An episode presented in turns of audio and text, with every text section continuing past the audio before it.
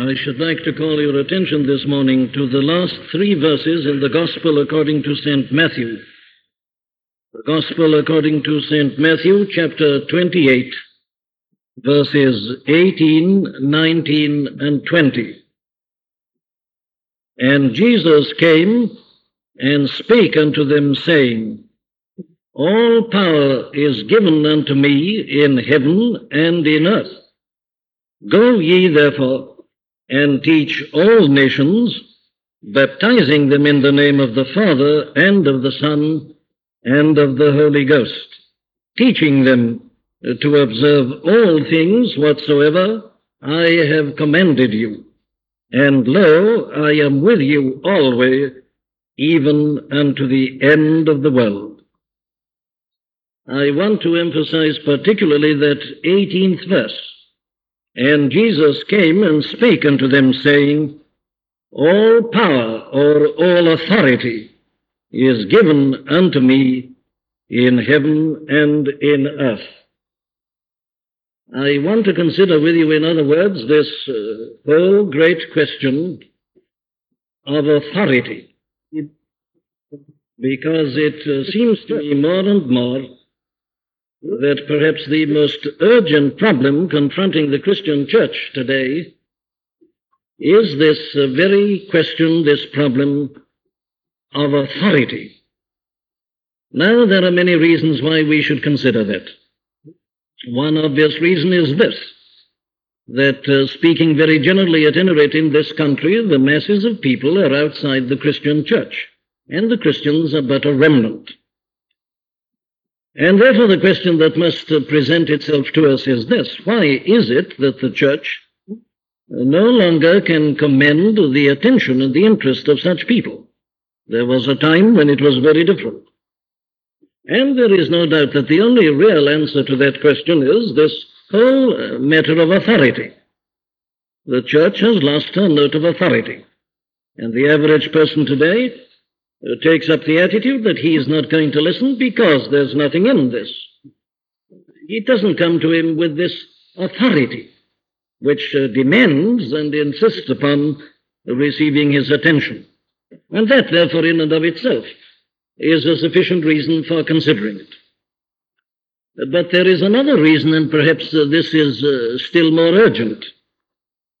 There is uh, at the same time, in the world today, uh, a curious and a very interesting revival of interest in religion.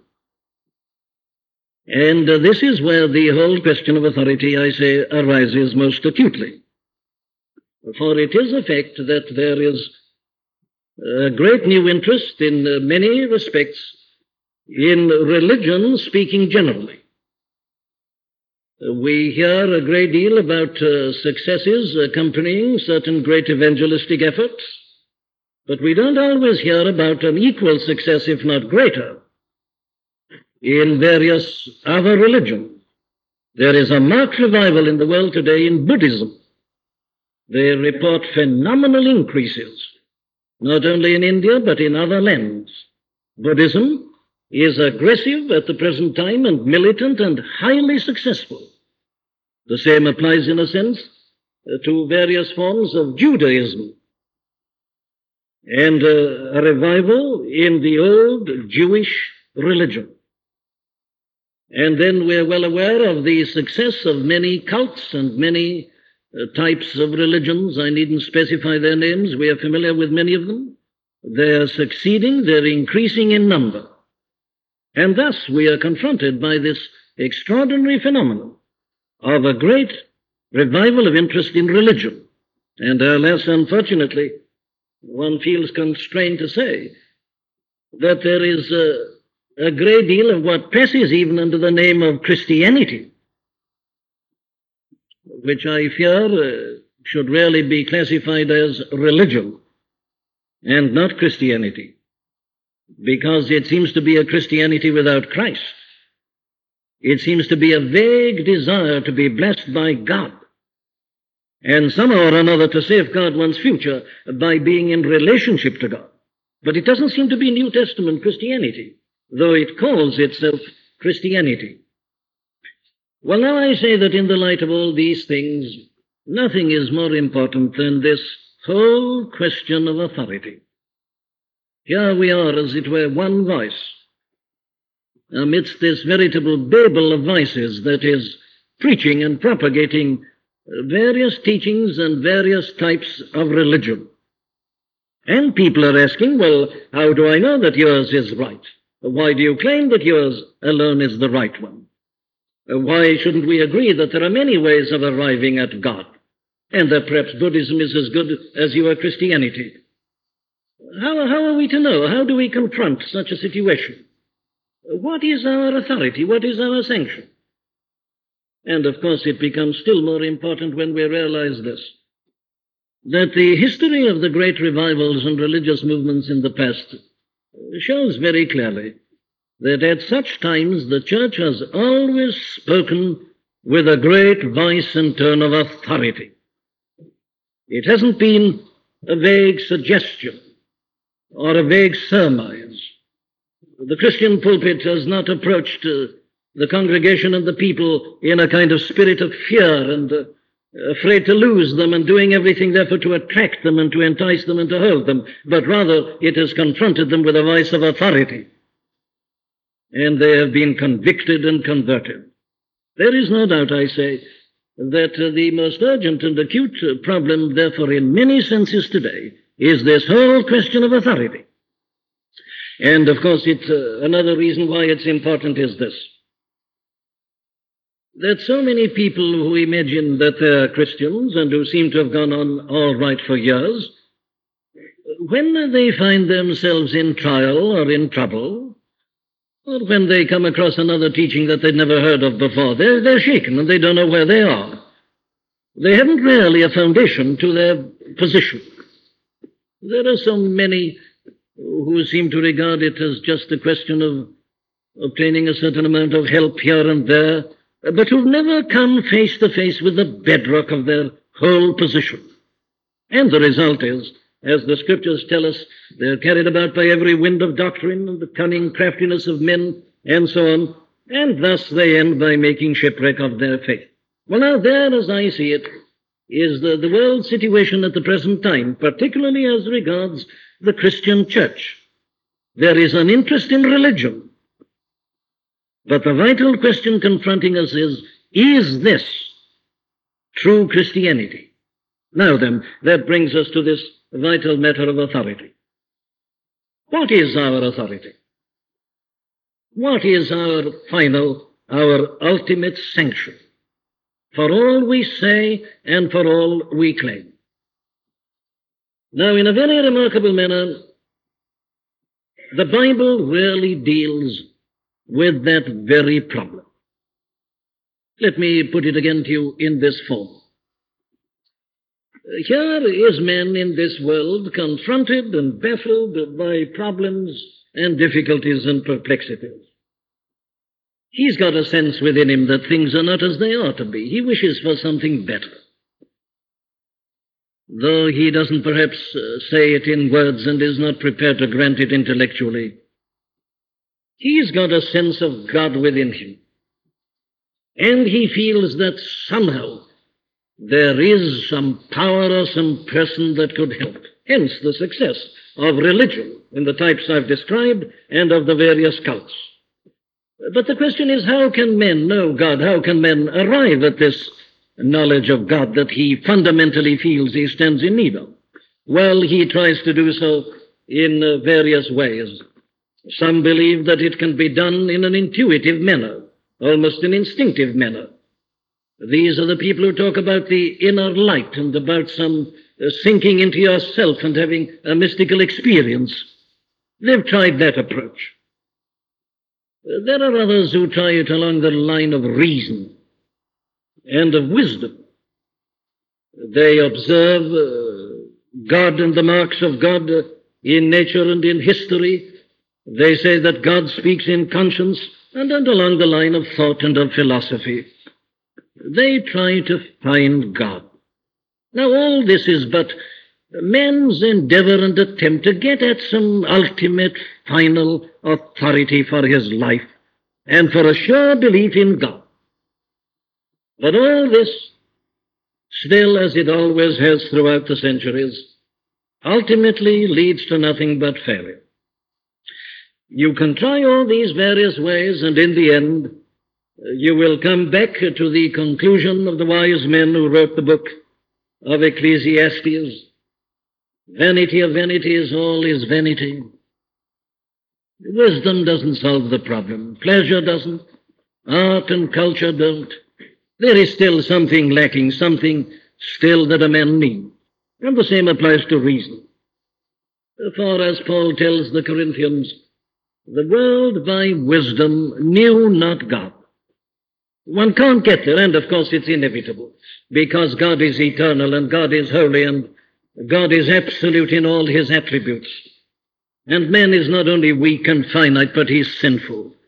And therefore, by all his striving and efforts, it doesn't matter whether it's through intellect or the denial and abnegation of intellect, he can never get there. There is this impassable gulf, and man is left wondering and just querying.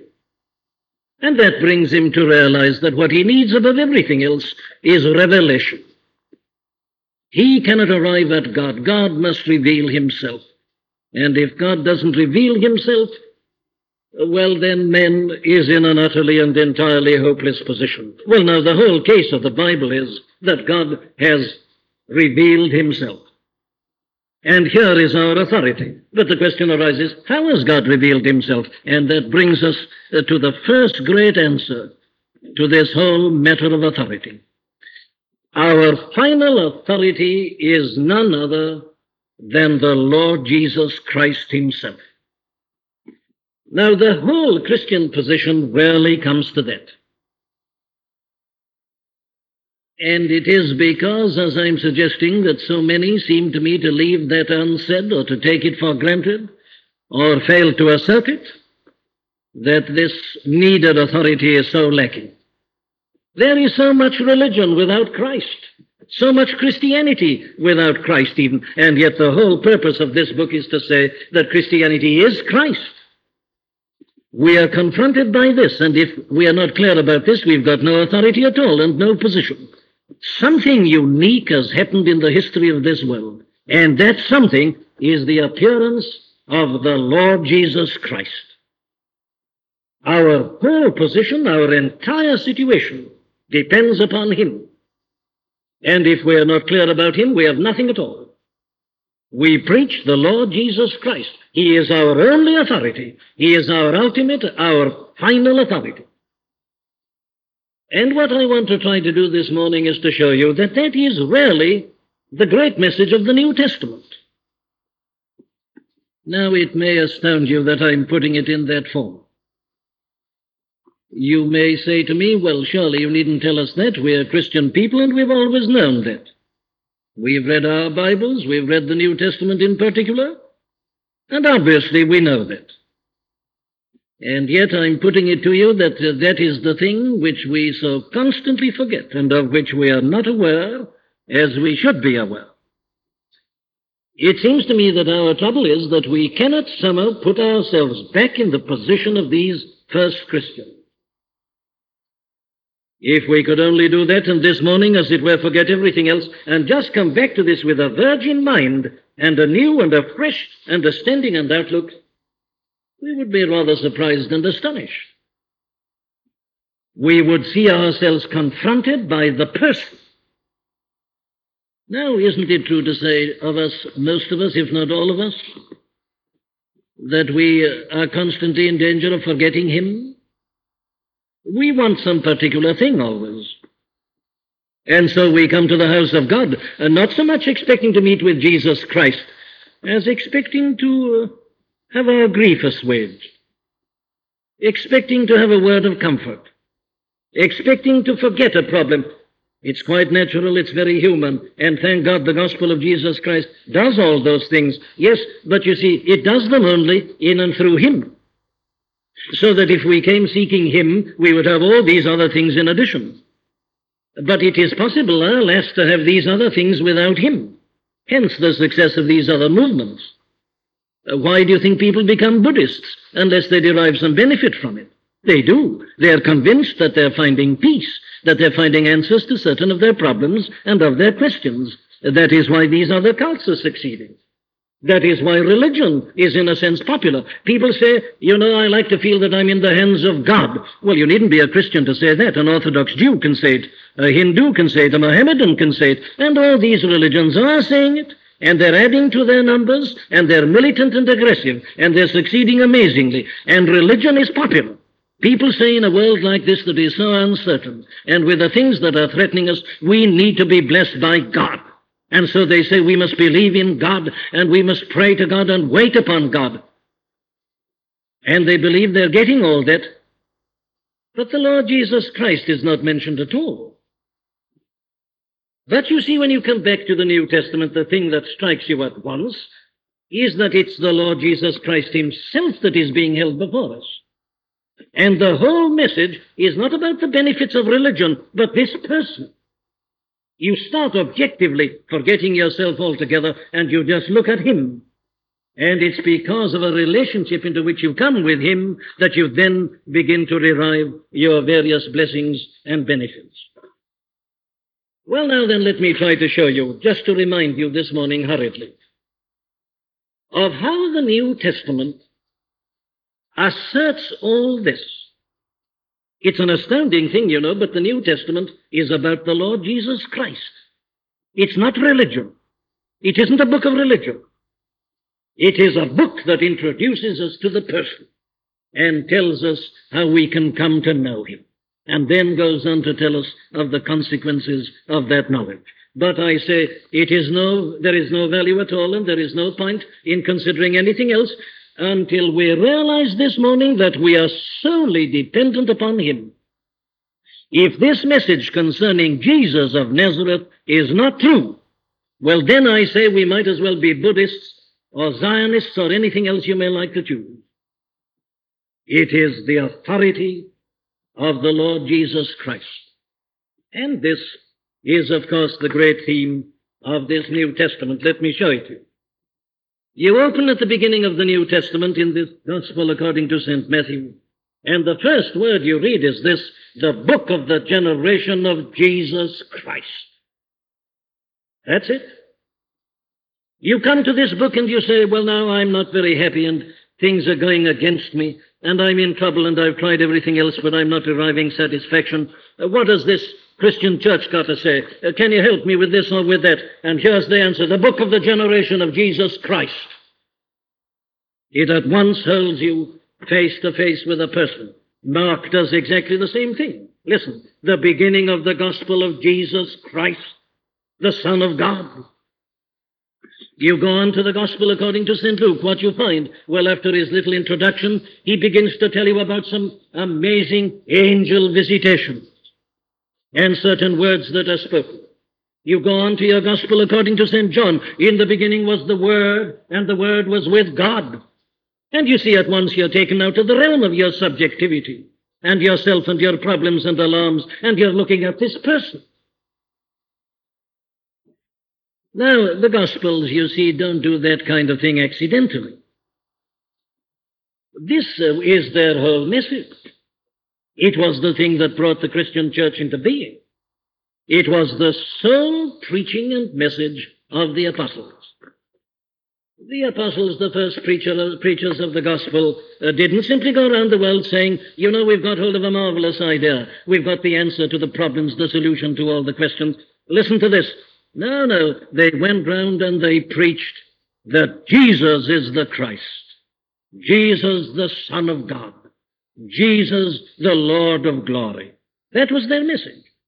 They were preaching this person, and their announcement was that this stupendous thing had happened, that God hath visited and redeemed his people. They said it's this person that matters. It isn't a new religion we are propagating. It isn't a new philosophy. We are here as bearers of glad tidings. We are announcers of events in history. And they held before the people this person. Now I want to show you how all this is the thing that is emphasized right through the New Testament. You remember that at the very beginning, that when the angel visited Joseph and told him what was going to happen,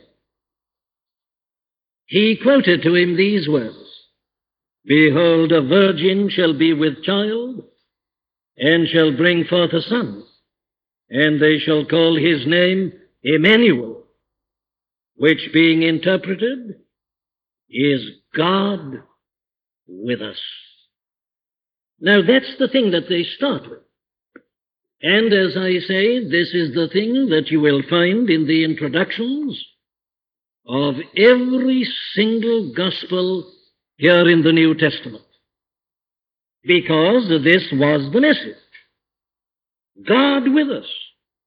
No longer a man teaching a religion, propagating a point of view, but that God has acted, has intervened in time, and has sent his only begotten Son into the world. And therefore, what these portraits set out to do is to give us portraits of the Son of God, to establish this fact of the incarnation. And then, when you go on to the Gospel according to St. Luke, you will find in exactly the same way that the angel that visited Mary said exactly the same thing. He talks to her about this holy thing that is to be conceived in her and that of his kingdom there shall be no end. That's the announcement they're making. And they want us to understand it at the very beginning. They seem to be saying to us, look here, there's no point in your reading any further unless you come face to face with this person. Look at that babe. Do you realize who he is? And so the angels that disturbed the shepherds in the field that night, you remember, they said that they had brought tidings of great joy, uh, for unto you this day is born in the city of David a Savior who is Christ the Lord. Still the same message. And they put all this in the very forefront of their message. Because, of course, they are anxious that we should just stand face to face with this. If you're going to read my book, says John, in the same way, I want you to realize that it's not a book about religion. It's a book about the Word of God. That was with God from the beginning, but that was made flesh. And my message, he says, is just this, that no man hath seen God at any time. But the only begotten who is in the bosom of the Father, he hath declared him, he hath led him forth, he hath manifested him, he hath spoken him. It's all about Jesus Christ, as he says, summing it up at the very end of his book. These things, he says, are written. I haven't told you everything. He says, if I told you everything, the world wouldn't be great enough to contain the books that should have to be written. But these things are written that he might know that Jesus is the Christ, the Son of God, and that believing these things, he might have life through his name. You see, all along, they're telling us that it's about this person. Why? Well, there's no Christianity apart from him. We have no authority at all. I can't answer the Christian scientists. I can't answer Jehovah's Witnesses. I can't answer the Buddhists, nor any of these people, except on these grounds that here is the Son of God. So I come back and I see that these Gospels were obviously designed to do that. They're not mere records written anyhow. They're written with a definite and specific end, and that is to hold Jesus Christ before us. And so, having introduced themselves in that way, they then all go on to tell us about John the Baptist, the great forerunner of Jesus Christ. That amazing man that dwelt out there in the wilderness, eating his locusts and wild honey. And he preached in such an amazing manner that many listening to him, began to speak to one another and to say, Is not this the Christ? They said, We've never heard a man like this before. Didn't you see the fire in his eyes? Didn't you feel it in his burning words?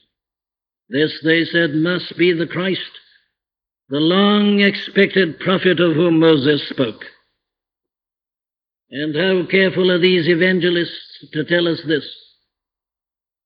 that John the Baptist turned upon the people and said, I am not the Christ.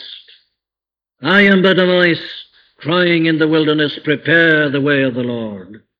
I indeed baptize you with water, but one mightier than I cometh, the latchet of whose shoes I am not worthy to unloose. He shall baptize you with the Holy Ghost and with fire. I am not he. He is coming. There standeth one among you, whom ye know not. He is the one.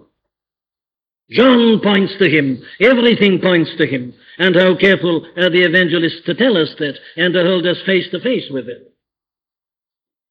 But you see, they go beyond that. They're very careful to tell us about his baptism. And not so much that they may tell us about the baptism, as that they may tell us what happened at the baptism. For there, as he came out of the water, you remember, the Holy Ghost descended upon him in the form of a dove. But beyond that, there came a voice from heaven saying, This is my beloved Son, in whom I am well pleased. There it is. What are we talking about, these men seem to be saying? We are talking about one who has been authenticated by a voice from heaven. This is my beloved Son, in whom I am well pleased. Again, the transfiguration. They all tell us about it. That's what they're concerned to say. Again, the voice came from heaven saying, This is my beloved Son, in whom I am well pleased. Hear him. It's all about him because he is our final authority. And without him we have no message. We have no faith. We have no final belief. Well, now there, you see, is but the introduction to these Gospels. But then go on and listen as they tell us about our Lord's own teaching. And you will find again that they go on asserting this self same point. You listen to the Lord Jesus Christ and you find that he talks about himself. And he talks about himself in an extraordinary manner. He says without any hesitation, No man knoweth the Father but the Son, and no man knoweth the Son but the Father. Always this separation, always this standing apart. He doesn't hesitate to say, I am the way and the truth and the life. No man cometh unto the Father but by me. He doesn't hesitate to say, Ye have heard that it was said by them of old time, but I say unto you, this I. He emphasizes it. He stands before them and he's always saying, Look at me. And do you remember how he ended his Sermon on the Mount with these words? Every one, therefore, which heareth these sayings of mine, and doeth them, shall be likened unto a man that built his house upon a rock. Every man that heareth these sayings of mine, and doeth them not, shall be likened to a man that built his house upon the sand. It's my sayings. Heaven and earth shall pass away, he says, but my words shall not pass away. Here's the authority. The authority of this person, Jesus of Nazareth. And as you work through your Gospels, and it's something we should do constantly, and keep your eye on this, you will find that all the time he is asserting his authority and commanding people to listen. And then he works his miracles. What are they? Well, they're signs, says the Gospel according to St. John. He didn't work his miracles merely to perform acts of kindness. This sign he did them to authenticate his person. He did them to prove to the people who he was. So he turns to them and says, If ye believe not my words, believe me for the very work's sake. Look at my works. Behold the miracle. And supremely, he doesn't hesitate to assert that he has power and authority to forgive sins. And there was nothing that annoyed the Pharisees more than that. They said, Who can forgive sins but God alone? And yet he says, Son, thy sins be forgiven. He stands and he claims this authority. And what's so interesting is that the Gospels tell us that the people recognized this authority. That was the very impression that was made upon them. We are told that when he finished his Sermon on the Mount, the people looked at one another and they said, This man teacheth with authority and not as the Pharisees and scribes. They said, We've never heard this before. We've always heard people saying, Hillel said this, Gamaliel said that. This father said this, and they quoted them, and their subdivisions, and the exact references, and they spent the whole time in quoting authorities. Here is one without a book, as it were, and who doesn't quote anybody, but says, I say unto you. The authority of the Son of God. They felt it, and they were conscious of it. And you remember that on one occasion the authorities sent some soldiers to arrest him. They said, We must put an end to this. And the soldiers went, but they came back without the prisoner. And they were challenged by the authorities who said, Where's your prisoner? And all they could say is this Never man spake like this man. We couldn't touch him, they seemed to say. We couldn't get near him. There was an authority. There was something about him. They felt it. And have you noticed that almost every time he performed a miracle, we are told the same thing? The people glorified God. They were filled with a sense of amazement and of utter astonishment. They said, We have seen strange things today. They magnified God. They looked at him and they felt, This is beyond men. What is it? And indeed, these Gospels are careful to record that even the devils acknowledged his authority. You remember that poor man of Gadara that was filled with a legion of devils. When the devils saw Christ approaching, they said, What have we to do with thee, thou Son of God? Art thou come to destroy us before our time? Others, they said, other times they said, We know who thou art, the Holy Son of God. They recognized, they felt, that devils believed and trembled. And you know, his very enemies recognized it and felt it. They realized that he claimed to be the Son of God. And thus there is this universal testimony. The disciples, after much hesitation and fumbling, they come to see it. So that when our Lord turns to them at Caesarea Philippi and says, But whom say ye that I am? Peter answers for them, saying, Thou art the Christ, the Son of the living God.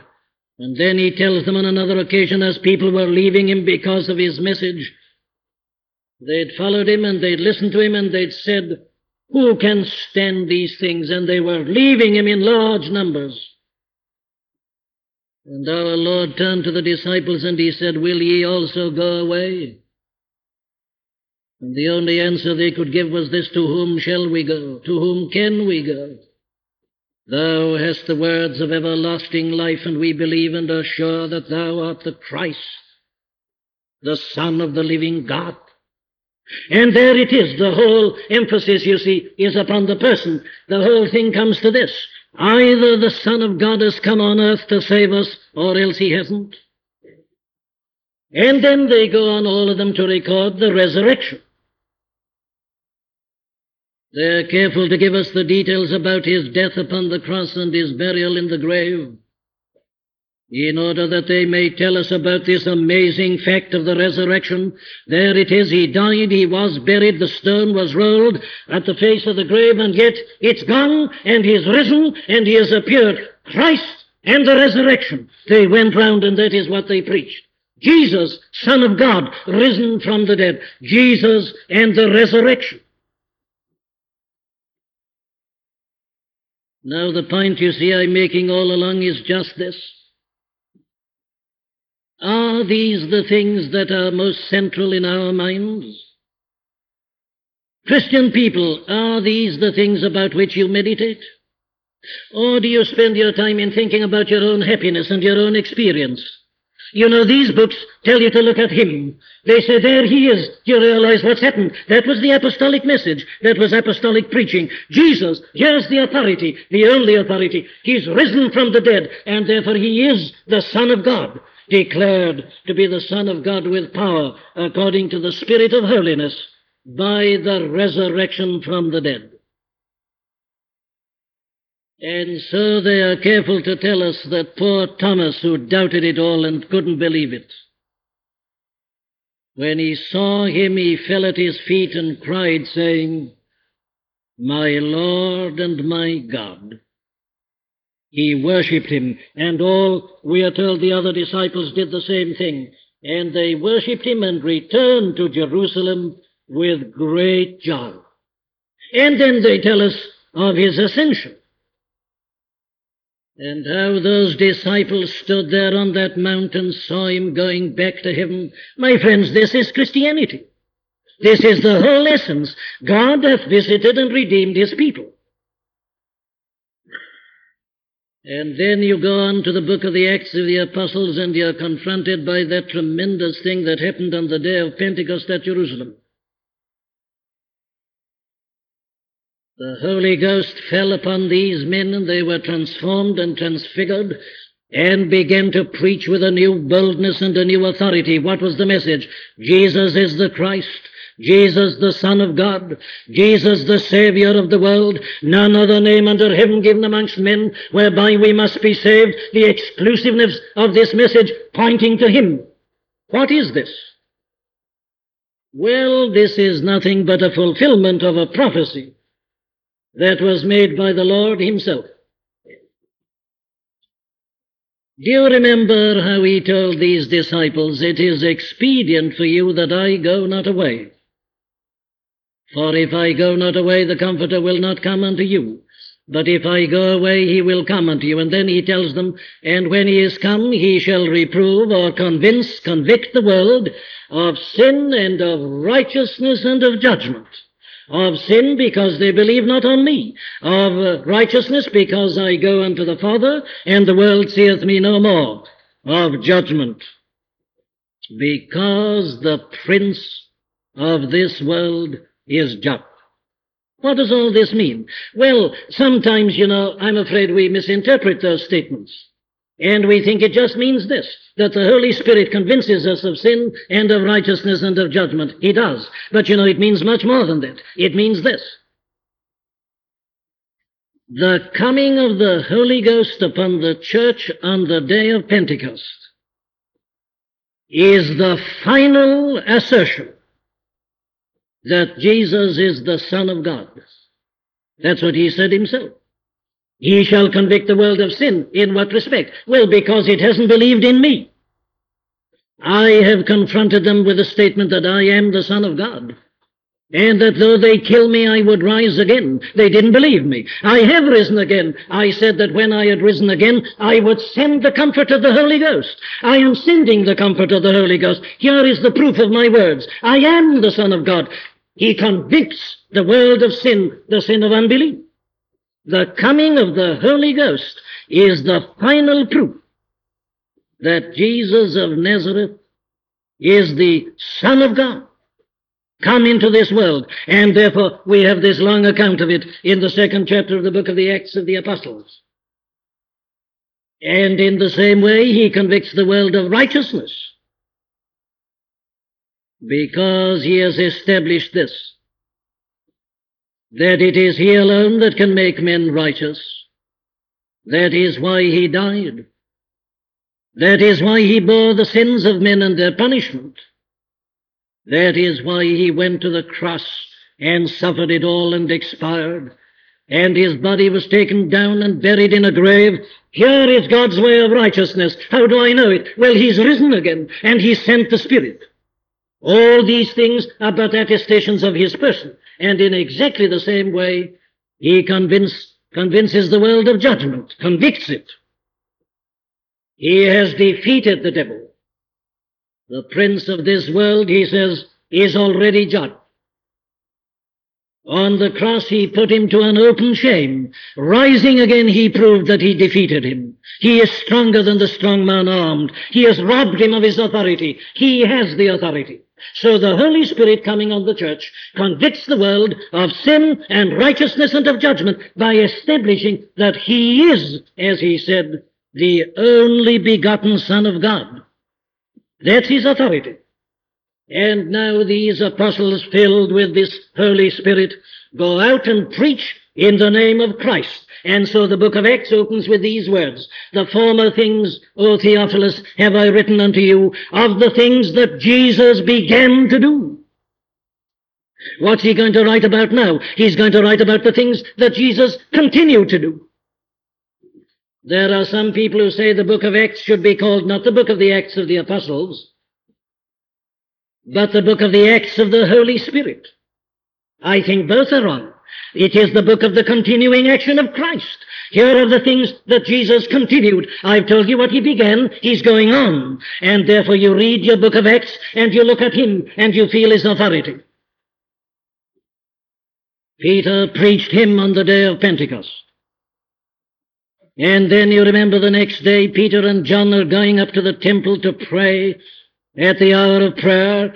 And they see a man impotent from his mother's womb sitting at the beautiful gate of the temple. And he looked at them expecting to receive alms of them. They hadn't got any to give, but Peter and John, looking steadfastly upon him, said, Silver and gold have I none. What then?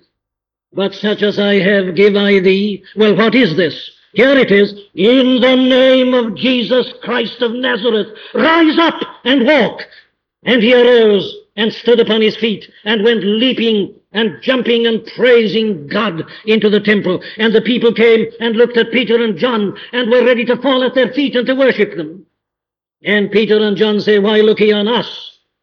As if by our own strength or power or authority we had made this man to walk, or had given him this perfect soundness in the presence of you all. His name! That's it. It's the only explanation. His name, by faith in His name, hath given him this perfect soundness. It's Christ that's acting.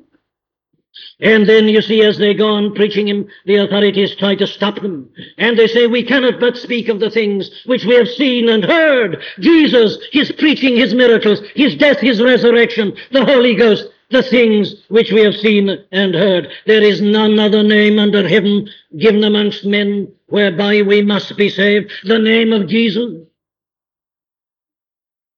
And so you see the book of Acts is the book of the actions of Jesus Christ. He had said, hadn't he, on this rock I will build my church. He is the builder of the church. It is his action in the book of Acts. It isn't the building of the apostles. It isn't the building of the Holy Ghost as such. It's Christ doing it all through them. He's building the church, so follow him. See him arresting Saul of Tarsus on the road to Damascus. It's the risen Lord that does it. It's still the same authority, the same person. Have you met him? Do you know him? Are you interested in Christianity or in Christ? Have you some subjective sensations, or have you come into the presence of the Lord? That's the question. There is so much religion, I say, but he isn't there. They don't mention him. They don't speak about him. They're speaking about thrills and feelings and excitements, but it's the Lord that matters. And so you go on and listen to Peter preaching in the household of Cornelius. And this is what he says Jesus Christ is Lord of all and Saul of Tarsus become Paul is preaching, but he's in trouble, and the Jews are against him, and he goes to the temple, and Jesus appears to him and sends him to the Gentiles. It's always the Lord Jesus Christ. My time is gone, but I could take you in the same way right through the epistles, and you'd find they're all saying the same thing. They're always talking about the Lord. And you know this word, the Lord, it's a designation of divinity. Do you know that when he's referred to as the Lord, it means the Old Testament term Jehovah? That's the one they're speaking about. That's the one they're writing about. Who am I writing about, says Paul? Well, here's my answer. In him dwelleth all the fullness of the Godhead bodily. That's the message, that God hath visited and redeemed his people. It's the great message of the incarnation. Who was in the form of God and thought it not robbery to be equal with God, but humbled himself and made himself of no reputation, and came in the form of a man, and being in the likeness of men, humbled himself, and took on him the form of a servant, and humbled himself even to the death of the cross. Wherefore God hath highly exalted him, and given him a name that is above every other name, that at the name of Jesus every knee should bow of things in heaven and things on earth and things under the earth. That's the message. Jesus, men, dead, buried, risen, Lord, ascended, seated at the right hand of God, far above all principality and power and might and dominion and every name that is named not only in this world, but in the world to come. That's the message. Who is he? Well, says Paul, he is the Lord of glory. And that is Christianity. That is the Christian message. That is the Christian faith. It's our only authority. It's God come down amongst us, the person of the Son. And he has dwelt amongst us. And he has come to redeem us. And he risen and he's gone back. And his authority is based therefore upon those three things that I've been indicating to you. His authority is the authority of the eternal Son of God.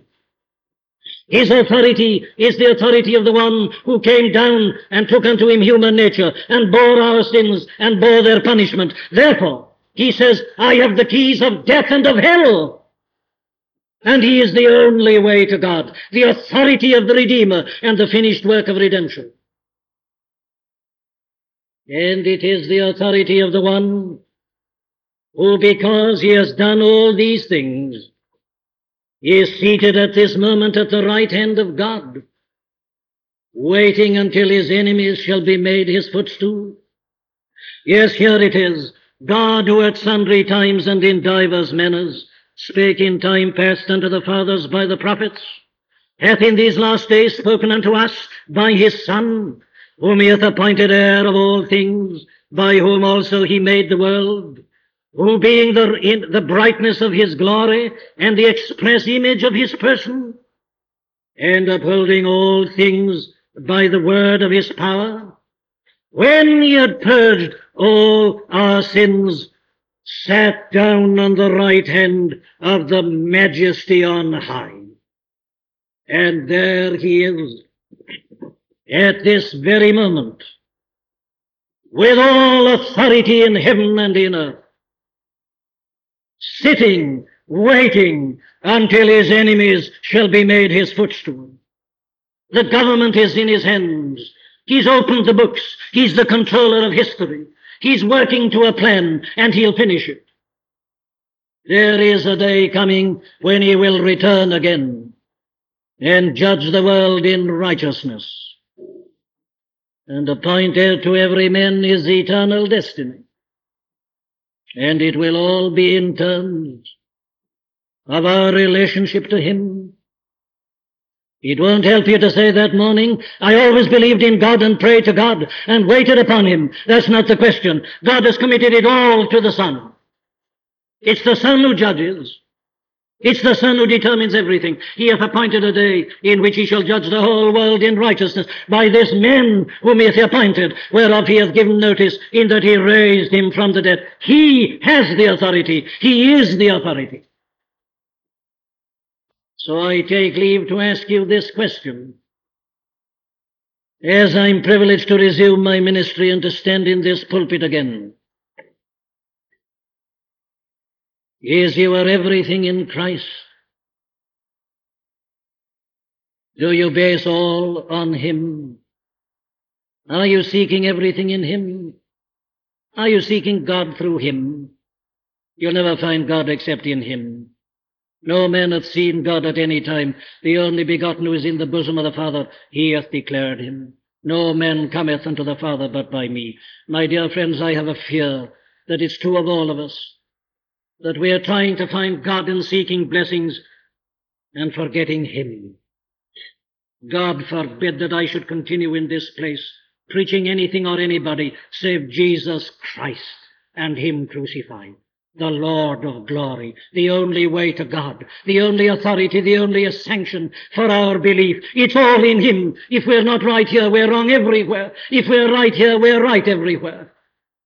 Is he your all and in all? Is he the beginning and the end, the Alpha and the Omega? Are you looking only unto him? Look only unto him. Turn away from everybody and everything else. Keep your eyes steadfastly gazing upon him. These books invite you to do that. The whole of the Old Testament is looking forward to him. The Gospels set him before you. The Acts and the, and the Epistles look back to him. Jesus Christ, Son of God, Savior of the world. He and he alone. Is he the center with you? There is no salvation. There is no knowledge of God. There is nothing apart from him, for in him God is treasured up. All the treasures of his grace and his wisdom and his love. Oh, that we realize this morning the unsearchable riches of Christ. Go to him, and you will have more than you've ever desired, more than you can ever contain. In him dwelleth all the fullness of the Godhead. Godhead. Amen.